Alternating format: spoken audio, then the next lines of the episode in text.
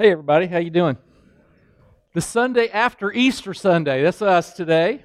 Uh, last week we talked about um, something. Uh, it's been a whole week ago. I don't know. We're going to be in in uh, Exodus uh, 15 today, or 20, or something. Exodus 20 today. Um, we talked about answering life's questions last week, and it was a it was fun. I, I really enjoyed that. But under uh, um, we're working through the Ten Commandments, and today we're talking about telling the truth, basically. It's kind of what the whole topic is don't bear false witness. And I really thought about doing, just continuing the series for Easter because you could have talked a lot about people who didn't tell the truth uh, around the crucifixion story, around Jesus' story. Because if you think about it, a lot of people didn't tell the truth. Um, that's how Jesus got crucified. You had um, the religious leaders, and they lied about Jesus, and they said he was a blasphemer and that sort of thing. And then you had you had Jesus' disciples, and they were they said, you know, Peter said, uh, "I'm not going to deny you, and, and, even if I have to die for you, I'll do that." And, and Jesus was like, "No, you're going to disown me three times before the before the rooster crows." And and so Peter didn't tell the truth. And what's really interesting about that text is it also says that the disciples around Peter agreed. So they all were like, yeah, we're willing to die. And None of them really told the truth. And then you had Pilate. He was in charge of the, uh, of the, um, the, this conviction of Jesus. And, and he said, I find nothing wrong with him. And yet he still didn't tell the truth. And Jesus was crucified. And so it was an interesting idea. We didn't do that, but we could have done that because today we're, we're at the, the ninth commandment. So if you have your Bibles, we're going to be in Exodus chapter 20, and we're talking about telling the truth. Oop, I went too far. Uh, truth or consequences. We're going to talk about the Bible is really clear. In fact, New Testament, Old Testament, uh, in nearly every book, 66 books of the Bible, nearly every one of them deals, at least in part, with being a person of character and telling the truth. So we're going to talk about that today. Now, the 10 most common American lies, I found these and I thought they were interesting. Uh, your table will be ready in a couple of minutes. That one is not usually true. One size does not fit all, although that's the label sometimes. This will hurt me more than it does you. Mama used to say that. She didn't tell the truth. Uh, sorry I'm late. I got stuck in traffic. I don't think that's true most of the time. Uh, this will be a short meeting. Mm, never a short meeting. Uh, this offer is limited to the first 50 callers. You ever heard that one? Uh, if you're not completely satisfied, we'll gladly refund your money. Not true. Uh, I just need five minutes of your time. Never true. Uh, I'll start my diet tomorrow. Can I get a witness? Uh, most of us, that one. I'm from the IRS and I'm here to help you. That, that is the biggest lie on the planet. There's a guy by the name of Leonard Keeler. He invented the polygraph machine. And he did tens of thousands of these polygraphs, you know, lie detectors.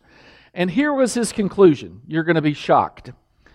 Um, his conclusion is human beings are basically deceptive. really? Uh, you know, it's hard to believe. Uh, dude, I'm glad you took all those tests to make sure that's true.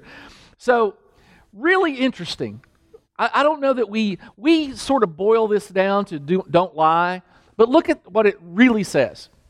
You shall not give false testimony against your neighbors. Now, I want to tell you why that was really important when this was written. Back in the court system, then, everything hinged on eyewitness. The, like today, you have DNA, you have fingerprints, you might have a voice recording or a video. There's a show on one of those uh, crime shows called uh, See No Evil. Anybody ever seen that? I love that. That's a good one. All right, See No Evil is a show where they they figure out who the criminals are by going and looking at videotapes of. Um, like at the 7-Eleven or something, you know. So every, everybody's, by the way, you're all, you're all being recorded now. Uh, so you shouldn't shoot me. That would be really bad. But uh, the, the, there are video cameras everywhere. If you've watched any Jason Bourne movie, you know that. And so uh, these video cameras are everywhere. Well, back in the day, when this was written, none of that existed. All that's new technology, fingerprinting and all that. And so it was incumbent upon, if society was to function right, people had to tell the truth.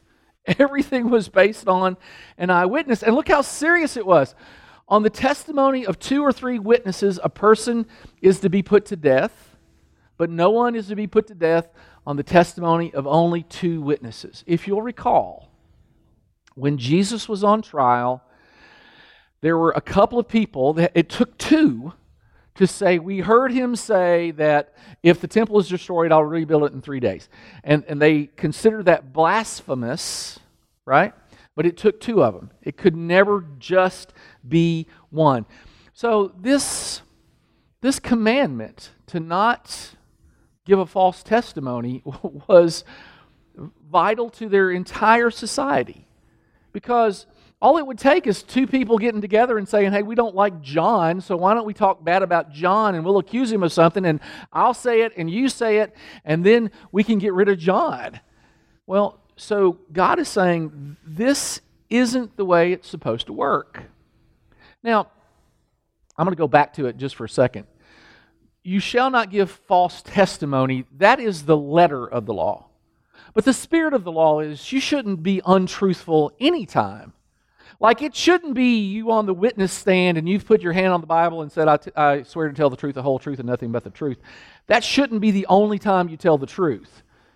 Um, in these, in every one of these commandments, he sort of, uh, God sort of takes the worst case scenario, like murder is the, the worst fit of anger you can have. So he's basically, and Jesus said, don't even be angry with your brother. Jesus always sort of boiled it down. But murder was the worst. Uh, adultery was the worst uh, case scenario. Jesus said, don't even lust. So the worst case of lust is adultery. And so here, the worst case of lying is giving false testimony. It's the worst thing you could do. And, and that's sort of what he's talking about here, is that it's the very, very worst. Because God cares about justice. The God who said you should not murder, he says that because people are created in his image. He, he is he is interested in all of them. I was driving to, to church today. All right, let me let me I'll see how you all feel. I'm driving to church today and there's a squirrel in the road. How many people brake? How many people speed up? Yeah, it's a squirrel, right? It's like I'm kind of on the fence on that. If I'm late, I'm not. I'm not slowing down. You know, uh, good luck, squirrel. Now, what if it was a possum? Anybody braking for a possum? They're big. They'll hurt your car. Uh, yeah. Okay. What if it's a kitten? Who's braking for a kitten? Everybody brakes for a kitten. Look around at the people don't have their hands up. They're cold-hearted evil people. What about a puppy? Oh, who's not going to brake for a puppy, right? So mentally, we make a distinction, don't we? It's like squirrel, don't care. Uh, puppy, care. You know, I, I care about a puppy. All right, now let's take it to a different place. How many of us, when we hear about someone dying, we, we make this judgment. All right, so it's somebody, uh, let's say they were a drug dealer and a drug deal went bad and they got shot. And, and maybe you're not like this, but a little piece of me goes, well, they might have deserved that. They were in the wrong, they, you know, they, you, play stupid games, you get stupid prizes. I mean, that's kind of, you, you do bad things and, and bad stuff happens. Or somebody that was notoriously evil, like um, a mass murderer or something, they, they get executed. And we read about that. And, and I don't know where our hearts are. But when God says don't murder, He's saying each and every person is important. Even the people that we, we don't think as much of, they're equally important. And, and so God is saying, in this commandment don't bear false witness because the person about whom you're lying is is also created in the image of God. It's, this person is really important. They, they're all really, everybody is really important. I've often wondered how can you be a cop? Because I watch the show Cops every once in a while, and everybody lies to them. I mean, it's just like everybody lies. I don't have any heroin, and then he takes his hat off and heroin. But you know, it's like, yeah, you do. I mean, uh, I don't know where that gun came from. You mean the gun that's in your hand? You know, it's like you. They, it's like how do you? How would you deal with that all the time? But each one of these people is important, and, and so God is saying to us, look, lies hurt people. You, have heard that little expression that kid, that little saying kids have: "Sticks and stones may break my bones, but words will never hurt me." It's not true. Words are incredibly hurtful. Now, lying can take on a couple of forms. It could be distortion. You can sort of subtly talk about somebody. Uh, it, it, might be something like this um, Wow, she's really climbing the corporate ladder. And then somebody might say, "Yeah, you know, you know how she's, you know, she, you know what she's doing to get those promotions." It, it's a subtle innuendo. It's distortion, and it's hurtful. And if you don't know, even if it's true, you don't have to say it. And then, and then there's exaggeration. S- some of us, I, I, love this bumper sticker. I might get one. The older I get, the better I was. I, I really like that bumper sticker. You know, we, we sort of exaggerate sometimes. We, we can lie by not even using language. I heard about this teenager, and his curfew was 12, and he came home at 2. And he was sneaking in. His parents were already asleep, and he's climbing the stairs, and he hits the step that squeaks. Oh, uh, if you're sneaking in, you got to know that step. You know, you got to know where that is and he hits the step that squeaks and his, it rouses his dad and his dad said you know paul is that you? Paul i chose that uh, paul is that you? Yes dad what time is it? And, and about the time he says what time it is the cuckoo clock starts to chime. Cuckoo cuckoo. And the kid does 10 more. Cuckoo you know sometimes you can you lie without even saying anything. So there's a, a Yiddish proverb which I like a lot. It says, A half truth is a whole lie. And, and God, again, this is throughout Scripture, but there is this understanding that God is really against us not telling the truth. Let me show you this from Proverbs. Uh, I've never figured this out. By next week, I should know this. Uh, there are six things the Lord, the Lord hates, seven that are detestable to Him. Which is it? Well, it happens to be seven. Now, notice how many of these have to do with not telling the truth. Haughty eyes, that means you're arrogant. A lying tongue, hands that shed innocent blood, a heart that devises wicked schemes, feet that are quick to rush into evil, a false witness who pours out lies, and a man who stirs up dissension among his brothers. At least two and probably three of those have to do with lying. Well, one of them is a lying tongue. That's lying. A false witness, that's lying. I would think a man who stirs up dissension kind of also falls in that category of not being truthful or at least stirring up stuff that he really doesn't need to say. In Ephesians, look at this. This is a really cool verse. Let your minds and your hearts be new. You must become a new person and be godlike. Stop lying to each other. Old Testament, New Testament, over and over and over again, there's a prohibition against untruth. We, if we're followers of Christ, are called to a better standard than just getting along. We're called to be people who tell the truth. Now, there are a couple ways we do this. One is literal perjury. That's like on a legal system, you, you don't tell the truth. Now, it's really interesting to me. Back in the Old Testament law, if you accuse somebody of something and you didn't tell the truth and they found out you weren't telling the truth, whatever penalty that person was going to get by your telling a falsehood, you had to pay that penalty.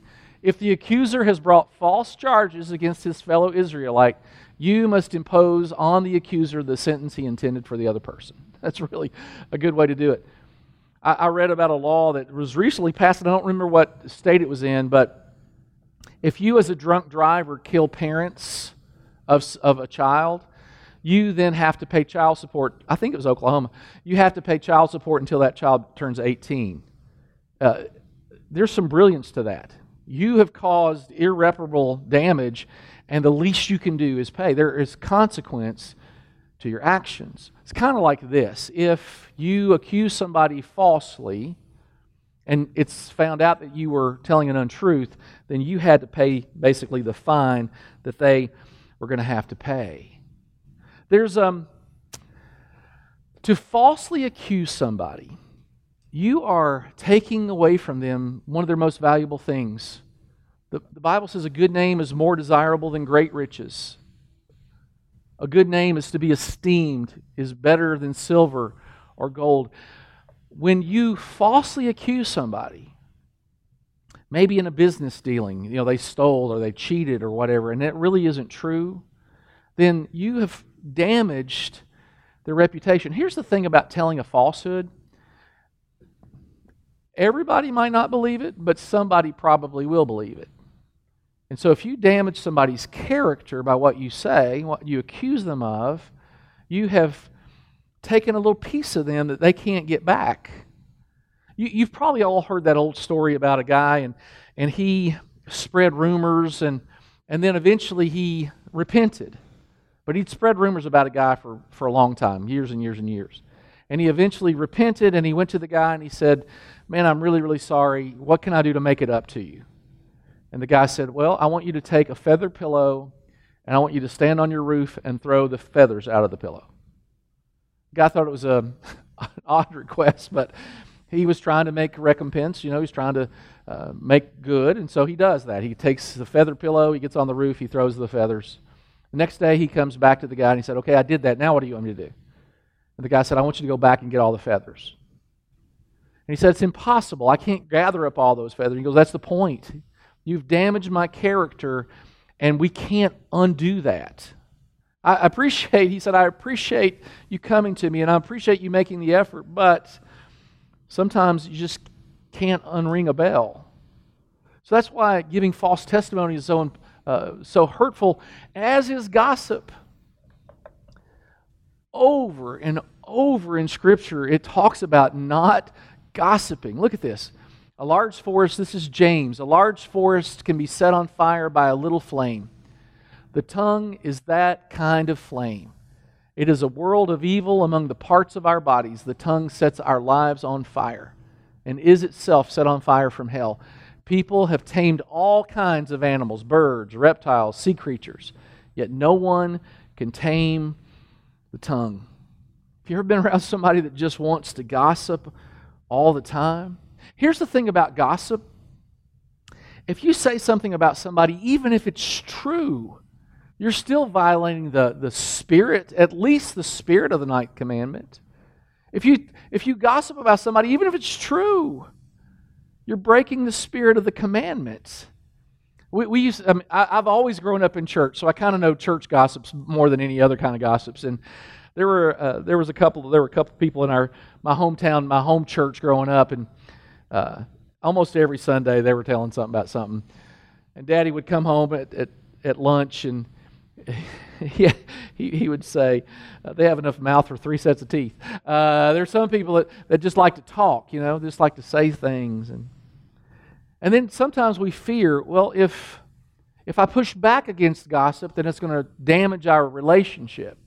Here's a truth I think we all need to understand refusing to participate in gossip isn't going to jeopardize a healthy relationship.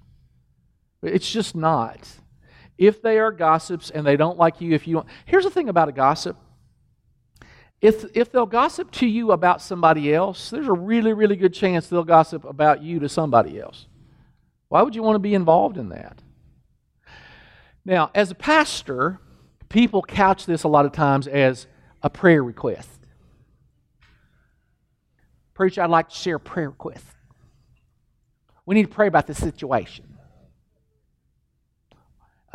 so and so is doing so and so. So here's as a pastor now. I'm, I'm an old pastor, so I've, I've gained some wisdom hopefully in my life, and and I will say to them, okay, let's do this. You and me, we're going to pray about that that prayer request. to pray about it right now, and then we're not going to talk about it anymore. I'm not going to talk about it anymore, and I'm going to I, I'm going to ask you not to talk about it anymore. And If it's a prayer request that we need to go talk to somebody about, let's go do that. But let's handle it in house. Let's not just be gossips. Let's just not do that. Because here's the truth about, about honesty honesty means everything you say is true. It doesn't mean that everything that's true you have to say. It could be true, and the mo- maybe the most godly thing you do is to just not open your mouth. You don't have to say everything you know, even if it's true. You don't always have to say it. I, this is one of the most convicting verses in Scripture. If you claim to be religious but don't control your tongue, you're fooling yourself, and your religion is worthless. That's a pretty that's pretty harsh.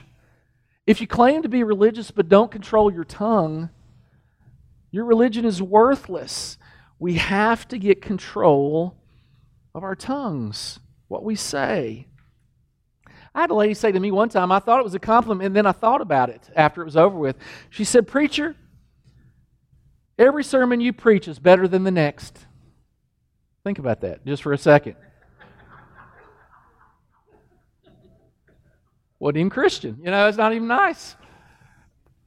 Oswald Chambers, this great Christian, one time said, God never gives us discernment in order that we may criticize, but that we may intercede. Part of what we're called to do is to help each other. So now, as a pastor, sometimes uh, I'm asked to write uh, letters of recommendation. Uh, I don't do it as much anymore, but uh, letter, I've done this before. Sometimes it's hard to say something nice about somebody. Did your mom ever say, if you can't say something nice, don't say anything at all? So I figured it out. I got a couple of suggestions for you. I'm going to help you with this. Let's say you've been asked to write a letter of recommendation, and this person is extremely lazy. Lazy. I started writing this. In my opinion, you'll be very fortunate to get this person to work for you.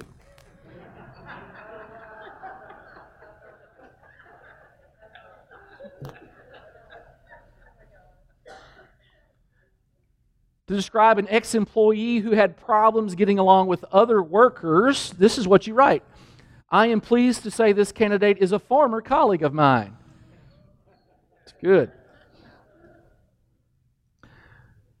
To describe an applicant who is not worth further consideration.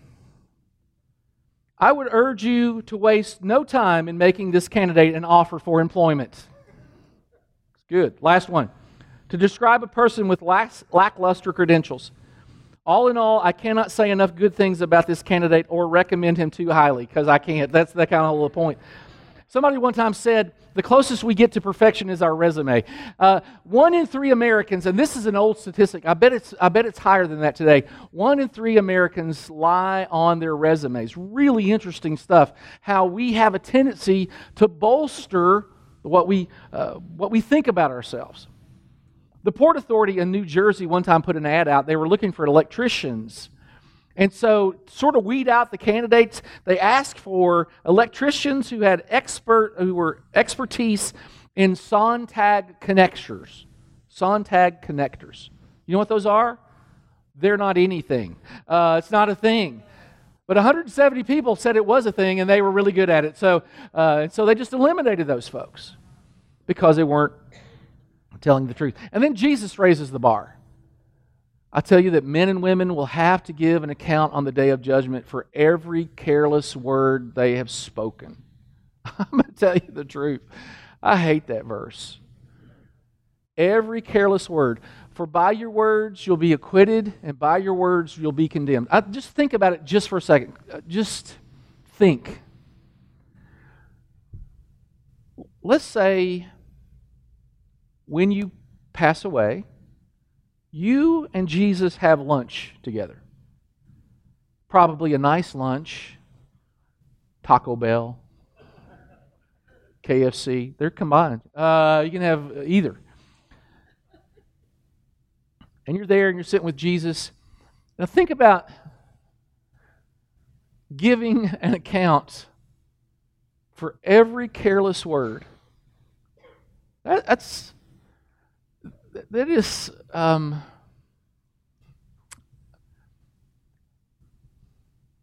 well, frightening is not the right word. It, it is troubling. It troubles me. Because I don't know about you, but I have given careless words before. I've not always told the truth. There's psychologists have something they call habituation. Uh, I'll explain it. All right, habituation is all right, so you buy a new house and you move into the new house and it has stuff you want to fix and you notice that stuff. And when you first move in, you can hardly stand it right? One of the one of the plates is skewed, you know, the electrical plates, or or uh, this door doesn't close exactly all the way, or it squeaks, and and so when you first move in, you you notice all these things, and then you don't fix them, and you've lived there a while, and you start to not notice them.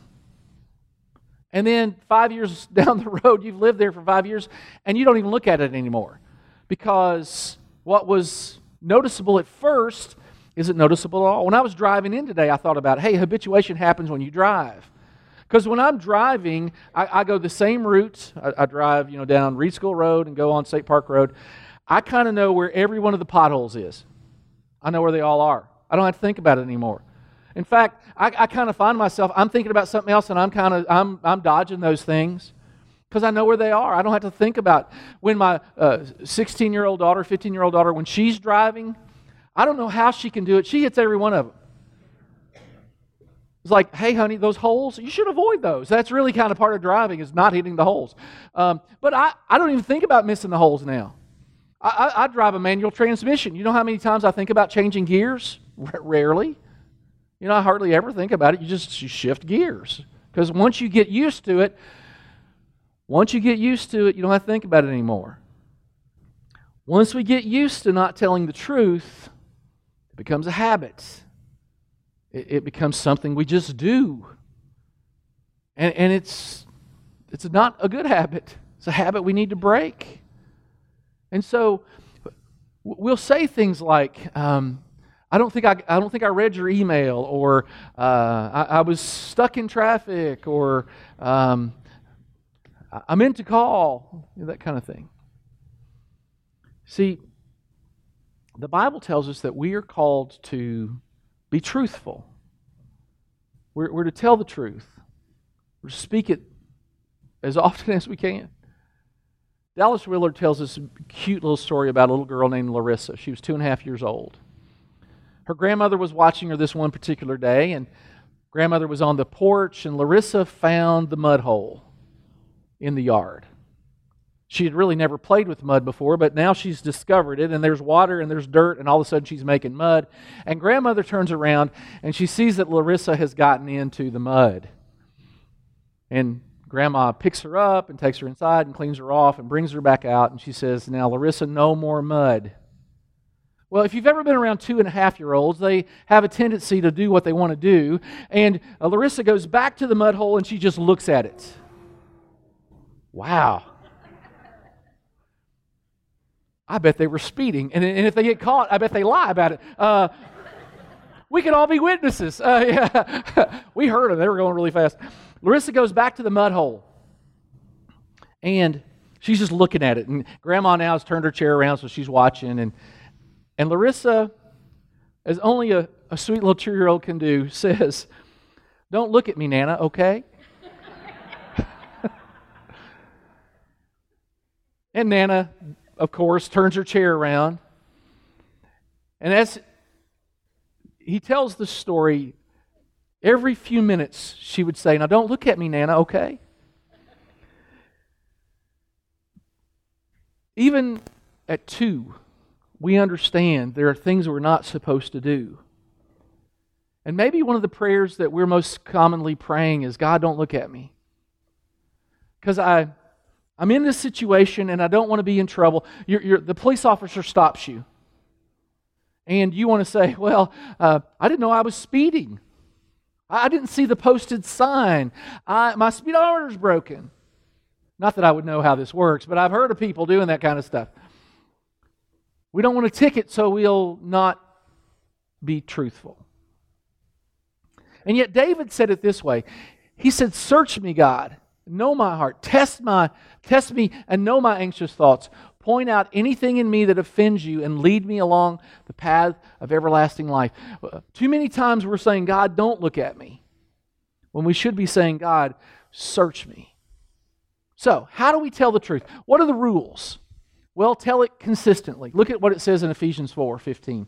Love should always make us tell the truth. Tell it consistently. You all know that old story about the boy who cried wolf, right? He didn't tell the truth, he didn't tell the truth, and all of a sudden, nobody believes him anymore. I heard this cute little story about a um, woman named Jane, and, and she was walking with her mother in the park. Jane lived away, and her, he, she's visiting her mom. They're walking in the park, and they, they meet the preacher walking in the park. And Jane's mom's having some small talk, and the preacher said, Is this Jane? I haven't seen her since she was a little girl. And the mom says, Yes, she's 24 now. Well, Jane was 35. And she's thinking, well, Mom, maybe losing her mind. You know, so uh, she didn't say anything, but the preacher walks on and she said, Mom, I'm, I'm not 24, I'm 35.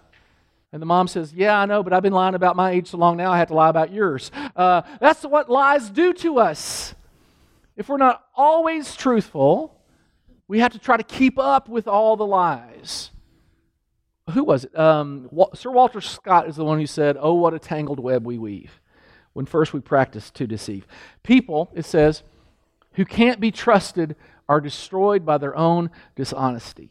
So, we tell the truth, we tell it consistently. Because here, lying sabotages success, it destroys relationships, and maybe most importantly, it damages our character. We don't want to be people like that. So we're going to tell the truth consistently. Then we're going to tell it, same verse, by the way, but we're going to, uh, another point. We're going to tell the truth lovingly. Love should always make us tell the truth. If you tell somebody the truth, but you don't do it lovingly, it, it can be like a hammer against them. Two things I know about uh, helping somebody change People change easier and faster when you speak the truth in love. People will perceive truth without love as an attack. And so you just you wrap the truth in love. Look what it says in Ephesians here. Say only what is good and helpful to those who are ta- you're talking to and what will give them a blessing. The Bible constantly tells us love one another and build each other up. That's what we're called to do. So we tell the truth lovingly, we tell it consistently, we tell it tactfully. We tell it tactfully. Careless words stab like a sword. This is throughout the Bible. But wise words bring healing. We can either hurt people or heal people with our words. We got to contemplate, contemplate before we communicate, is what we really should say. Wise people always think before they speak. There was a a desert nomad. I'm going to end with this story. There was a desert nomad, and he woke up in the middle of the night and he was hungry. He was inside his tent, so he lit a candle and he bit into one of the dates he had brought and he found a worm. Throws it outside. Takes a bite of the second date, worm, throws it outside. Now he's thinking to himself, man, if I keep this up, I'm not going to have anything to eat. So he blew out the candle and ate the rest of the dates. Because here is the truth Sometimes we prefer darkness and denial to light and reality. And Jesus said, You'll know the truth, and the truth will set you free. Here, here's, the, here's the difference the truth sets you free, and lies enslave you. So when God says, Don't bear false witness, don't give false testimony, ultimately tell the truth because the truth sets you free. Let's pray. Father, thank you for this word and for the ability you have to, to get to the nub of the issue. We, we lie and we, we fudge the truth because we're maybe afraid of somebody, what somebody might think or of the consequences. But you call us to be truthful. And when we are, we can trust that you will take care of the consequences.